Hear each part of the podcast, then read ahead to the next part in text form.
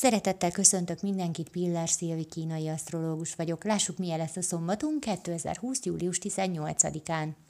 A fő feladatok ugyanazok, mint tegnap, csak már a hozzájuk használható energiák változtak. A tökéletesség igénye eltűnt, felváltotta a veszteségtől való félelem.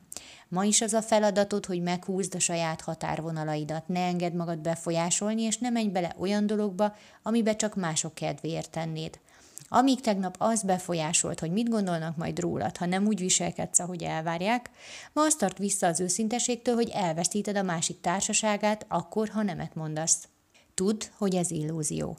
Akinek igazán fontos vagy, az tiszteletben tartja a szabályaidat, aki pedig olyanra akar rávenni, ami neked nem esik jól, annak nem te vagy a fontos. Tehát akkor van veszíteni valód? Valójában nincs.